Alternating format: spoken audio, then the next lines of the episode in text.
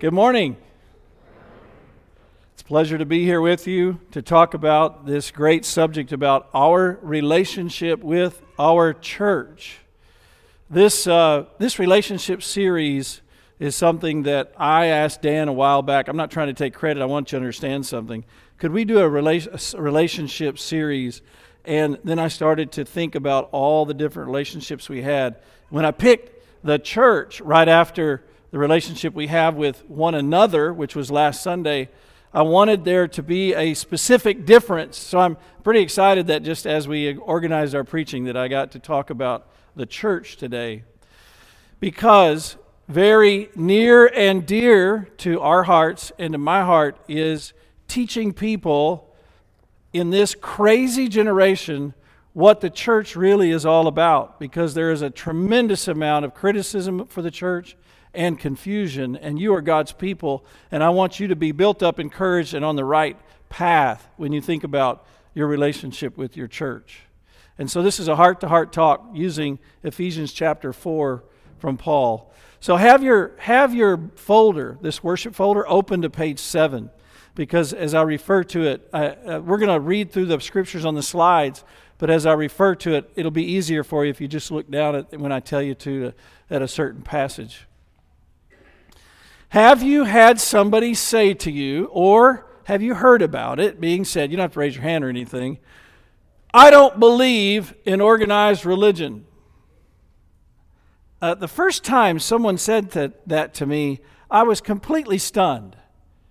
I did not, I did, I hadn't heard it. I did not know how to respond. It sounded so pure. It sounded so smart but it's laced with judgment and criticism, as if to say, the organized church is in the way of God.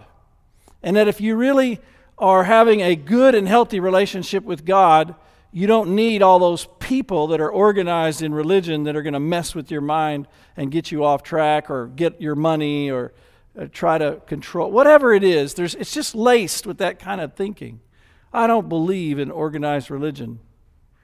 And I want to equip you on how to not only understand that, but maybe how to answer.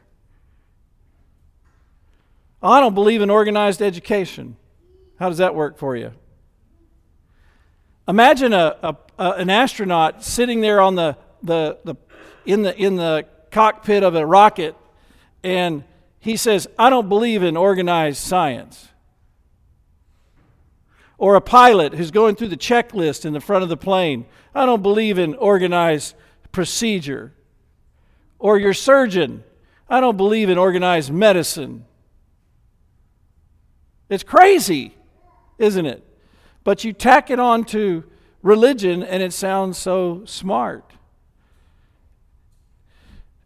Well, what if I told you God believes in organized religion? That's the way to answer the person. What do you mean God believes in it? Yeah. He, he organized the universe, He created it. It's His baby.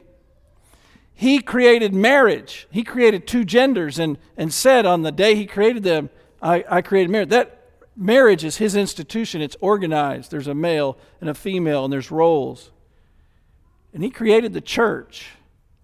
And in case you haven't noticed, half the New Testament is letters to organized churches. And in those letters, he says all kinds of things about, under God, with faith, how to organize and stay properly organized. Now, there's, granted, a whole bunch to our American organization of churches that's not in Scripture. And it's, it could be, it, we, we call it adiaphora, something not spoken about in Scripture. It can be up to that individual group. But those the organizations that we create like our lutheran church body is created under those scriptures that have guide us on being organized. And there's a really good reason god wants it that way. And today i'm going to show you from paul's letter to a church that's organized in ephesus where Paul had gone and stayed for three years, and there was no church when he first got there, and when he left, it was very uh, a very healthy, large church that had many different uh, sites that they were doing ministry at around Ephesus. And Paul was teaching them while he was there how to stay organized by faith under God to do his bidding and to be close to him and grow in faith. And now, when he writes a letter, he's not there anymore. He still is writing about what Jesus is doing for the purpose, his purposes for the church, and how he's leading them as an organized church. And Jesus says there are, or Paul says there are two, uh, in this, he doesn't number it this way, I'm going to show you. There are two purposes for the church that are on the, at the top of the list. And under those two purposes, he's teaching us to keep our head clear. And don't let some skeptic, somebody that's mind is unrenewed, it doesn't know God through the, the grace of our Lord Jesus Christ, it doesn't understand how beautiful Jesus is and how he's redeemed people and brought them together around that grace. Don't let them intimidate, but also educate you with statements like, I don't believe in the organized religion. Instead, I want you to listen to God and what He says about your church, about all churches, because it's very beautiful and it's very powerful. So, we're going to jump into the text. I'm going to read it. I'll stop just a little bit to try to help you understand what you're reading with me. But uh, then we're going to talk about those two big purposes that God, Paul gives us. So let's go to the text. I'll let, I, would, I think on this one, I'd like for you to just read this along with me, okay? Make every effort to keep the unity of the Spirit through the bond of peace. There is one body and one Spirit, just as you were called to one hope when you were called. One Lord, one faith, one baptism, one God and Father of all, who is over all and through all and in all. Let's leave that slide up. Do you notice all the unity talk? This section of his letter to the church in Ephesus is he's saying, God, by his gospel, one Lord, one faith, one baptism, his word, he has made you all his Christians and brought you together. The word church in the original and in our language means a group that's been brought together out of the world. We are defined as a group, a church. We're organized just under that one umbrella. We're brought out of the world and pulled together through the gospel of Jesus Christ. And the heart of God is that we would love it and, and be attracted to it, the church, and be actively a part of a united body of believers. That's what that paragraph's about. Let's go to the next paragraph. Now, now he's going to talk about you and me as individuals.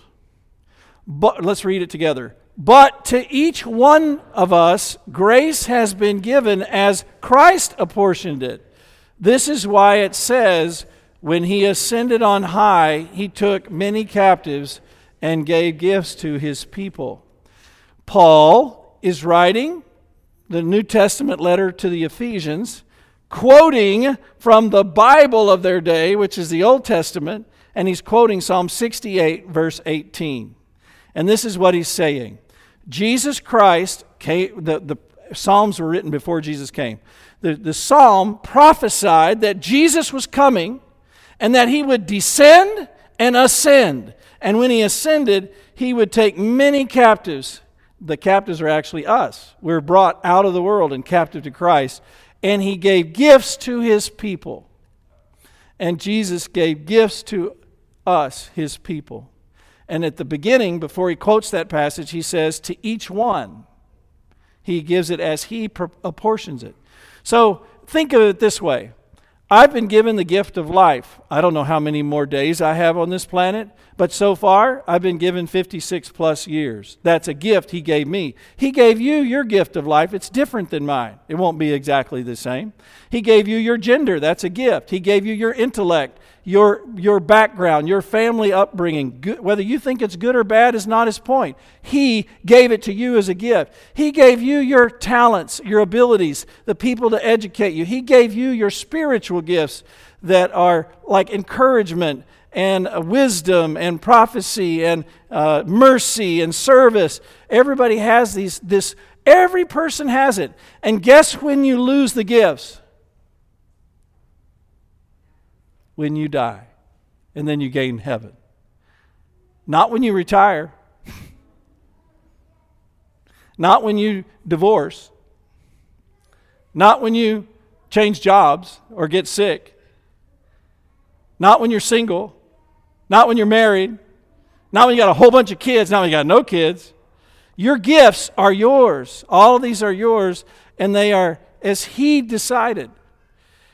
And He didn't give you all the gifts, and He didn't give me all the gifts. And we'll talk in a minute about why, and I know you're probably starting to get that. Why? But let's read the text further.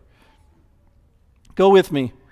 This is, uh, this is Paul now with a parenthetical remark. What does he ascended mean except that he also descended to the lower earthly regions? He who descended in the very, is the very one who ascended higher than all the heavens in order to fill the whole universe. Okay, so he's saying, I quoted that passage. Jesus came down, then he ascended. Let's go to the next paragraph.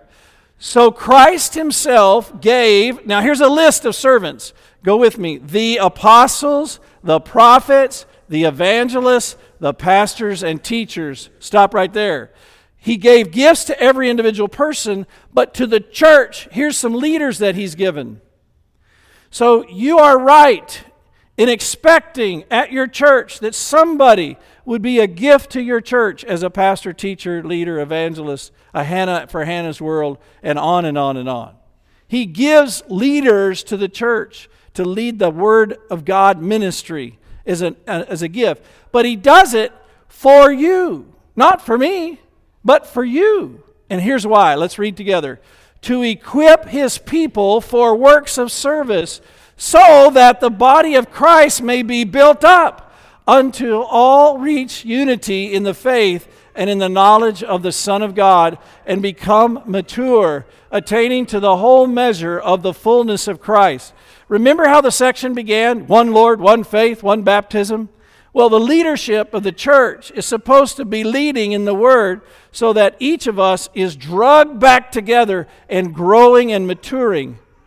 If you will, the Word of God ministry is supposed to be invasive and clear and transparent and robust and working on the hearts of the people so that each of us is getting groomed always back to be more like Jesus and to become one body, always folding itself, like kneading the dough and folding back and folding back and folding back. And that's the leadership's job to do that, to equip us and to mature us. Let's go on. Then, when that happens, okay, ready? Then we will no longer be infants, tossed back and forth by the waves and blown here and there by every wind of teaching and by the cunning and craftiness of people in their deceitful scheming. Instead, speaking the truth in love, we will grow to become, in every respect, the mature body of Him who is the head, that is Christ. Now, you just read through with me and listened to my, my little asides. Think of what, you what these words of God say to you, and think of this person over here going, I don't believe in organized religion. They're in two different worlds, aren't they? That person, we need to be loving and humble. That person has no idea that the church is about Jesus Christ who redeems us and then uses the body of believers to grow us and to give us an opportunity to bless others. I just told you the two main points of the section. The purpose of the church is to grow us into the, the Jesus likeness and to give us opportunities for service that are meaningful and they are a blessing to others. That's what the whole section is about but I haven't preached long enough for me or you. So I'm going to elaborate just a little bit. The first purpose is to grow us into Christ likeness.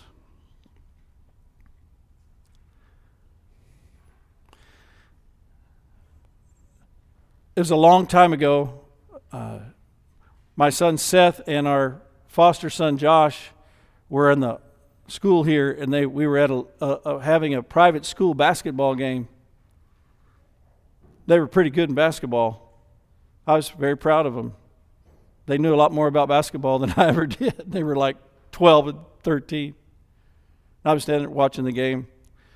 This man that uh, was interested in Josh's mother standing next to me, he says, Do you have these boys in AAU basketball? I said, No. What is that? He goes, They have a lot of talent. But he said, They're not really getting, they're not really getting taught the game. Uh, they're, they're ready to go to the next level. And it just kind of washed over me that, I, that was something about parenting for kids who like sports that had never even occurred to me. That I would try to give them an opportunity to learn and grow more by getting them involved in, a, in another sport. But it took an outsider to come in who knew the game, probably played a lot in his life, knew it very well, and knew how to what? Bring people along in a skill and to grow into it, right? Now, I, I use that illustration for the church. If you're out there by yourself with faith in Jesus Christ, you're saved, right? But if someone is, is that way, and they're say, maybe they're the guy saying, I don't believe in organized religion, but they have faith in Jesus. But they don't understand that the purpose of the church is actually to grow them into the likeness of Christ in community with leadership around them that will be invasive and transparent and robustly teaching them the Word of God. And without that, they plateau or they slide down. They don't reach their God given potential. And you know how it is, how you're kind of messed up, and you're thinking, you know, I just got to get to church.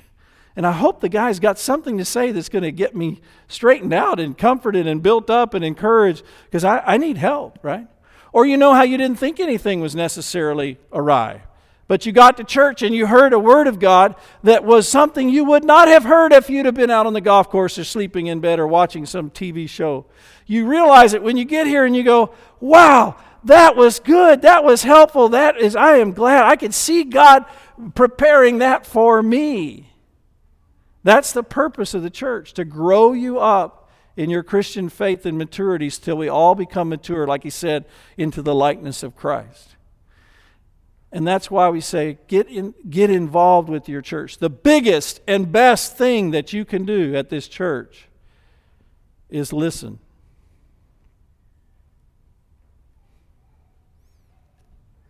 You got to listen. If you can't be sitting here in the pew, then you got to listen online. You got to be listening to the Word of God in the community of your church so you can grow in the faith.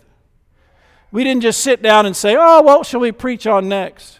But in prayer, thinking about the flock, thinking about all the wild ideas out there in the community, we sit down and say, let's do a, let's do a series on relationships because people are struggling to have a godliness about their relationships with their family or their boss or their church or their fellow Christians, right? Or their government. And so your church is planning out there ahead of you because God put them in your world and in your life so they could build you up and encourage you in the faith till you become mature like Christ is. And the best thing you can do is to listen with an open heart and mind and to receive the means of grace to take the Lord's Supper for the right reasons, understanding what it really is. I would venture, if I sat down with all of you, each of you, that there'd be half of you have forgotten the uh, Lord's Supper's deepest meaning. Now, I know you're going, wait a minute, preacher, how are you judging us that way? I'm just saying because of the way when I talk with people about the Lord's Supper, it's like they don't, don't get anymore what deeply is happening there. And you know what? As a teaser, I'm not even going to tell you. Make an appointment. I'll sit down with you. Right? And, let, and, and, and this is planned. Let me also add this. It's not just an aside. I plan this. Sermons are not as effective as we might want to think. Because it's a one way conversation. You're sitting there dutifully quiet, listening to me talk. But you can like go away and never change. Yeah, after all, you'll be here next Sunday, sitting there again. Right? They're not near as effective as being involved in some kind of small group relationship with other people around the Word of God. Because there, there is give and take. There, there is questions and looking in the eye. There, you can feel comfortable to ask your doubting, your, your doubts. You can get them out loud because you, you find an unconditional relationship with other Christians. And you can finally get it off your chest because you feel safe to say it, where you'd never stand up in church and say it here. We'd be worried that you were going postal or something.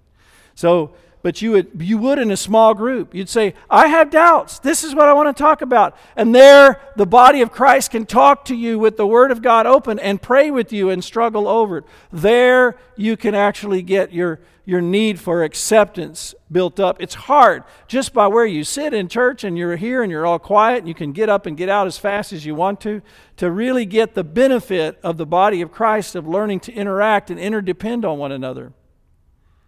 So here's what I'm challenging you to think about.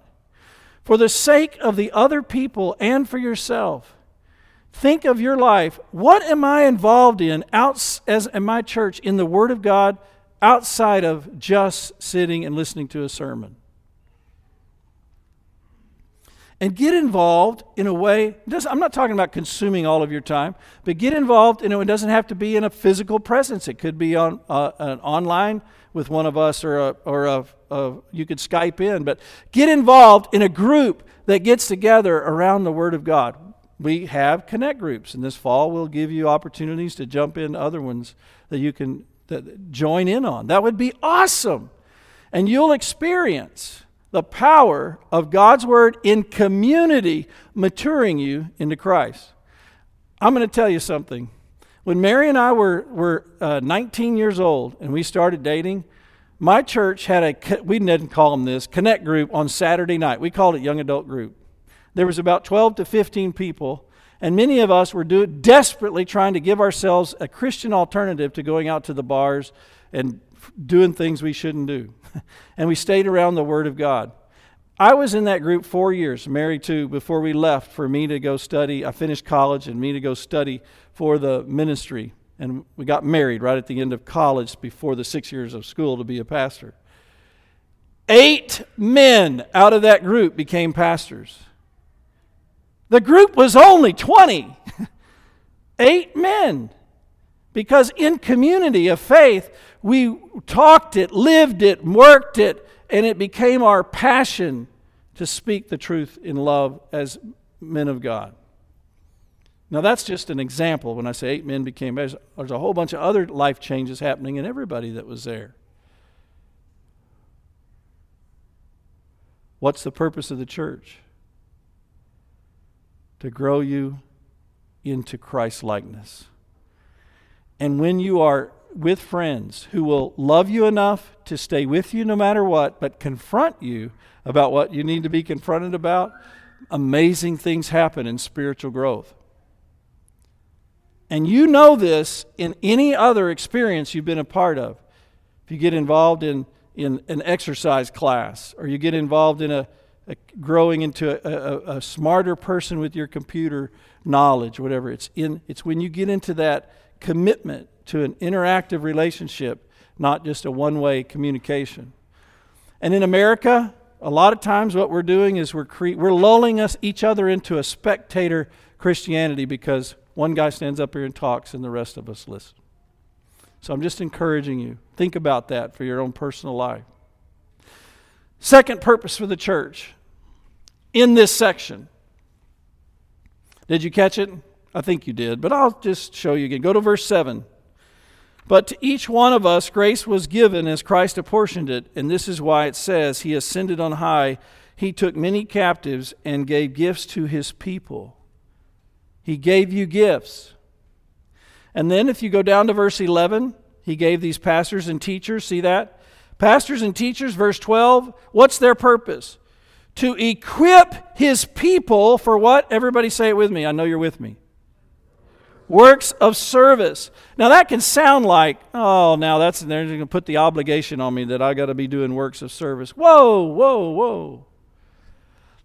Life is happiest when you know you're fulfilling a purpose. It is the reason we're not in heaven yet. It is to fulfill a purpose of serving other people. Life is not about receiving, It's about giving. Jesus said it's more blessed to give than to receive. That's what he's trying to tell James and John when their mother came and said, sit, Can one of my kids sit on your right and your left? He goes, The Son of Man came to serve and to give his life a ransom for many. To be in the image of Christ, to grow into the image of Christ, is to grow with a deep understanding that I am at my very best when I am serving some way. Now, serving is as small as an encouraging word that is intentionally given. Like while you're driving to church, you say, If I see her, I'm going to encourage her in this way. And it's as big enough as obligating yourself to a standing position of service in God's church that's going to last a year or two or three. But it's, it's, it's best done, according to the Bible, when it's shaped around the gifts that God has given you. Because it's your passion and it's what you were made for, it's your sweet spot. But it's, it's a two way street on this. The church is never perfect, except under Christ, we're covered by Christ's righteousness. But in our activity, we're never perfect. But uh, the two way street is this we've got to recognize your gifts and ask you to use them in a way that meets your passion and your gifts from God. But on the other side, you have to tell us and be around and be visible and interacting with us so we can get to know your gifts and passions and tell us how you're willing to serve. But nowhere in the Word of God is, I've done this for so many years, so I'm tired. Let's let other people do it. It's time for the younger crowd to take over. It's time for the, let the older people do it. That's more important. We got a lot of responsibility right now in our life. I'm too young. I'm too single. There's no room for any of that.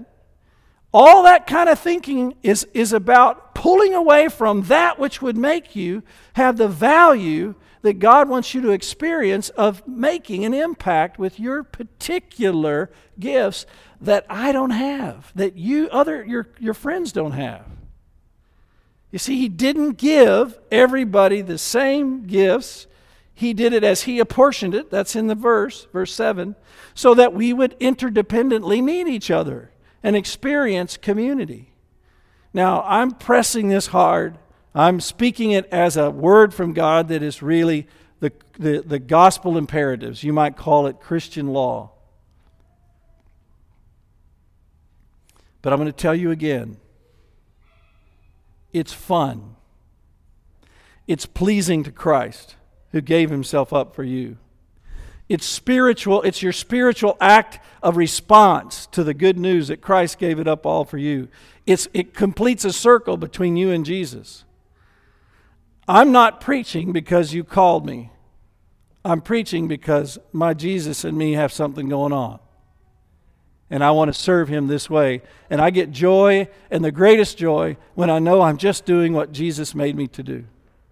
And I want that very same thing for every single one of you. And what I'm hoping to do is to aggravate you enough that you would start thinking about me and Jesus where, how do I reclaim my motivation and think about in my place in life how I can enjoy serving, even in the smallest way?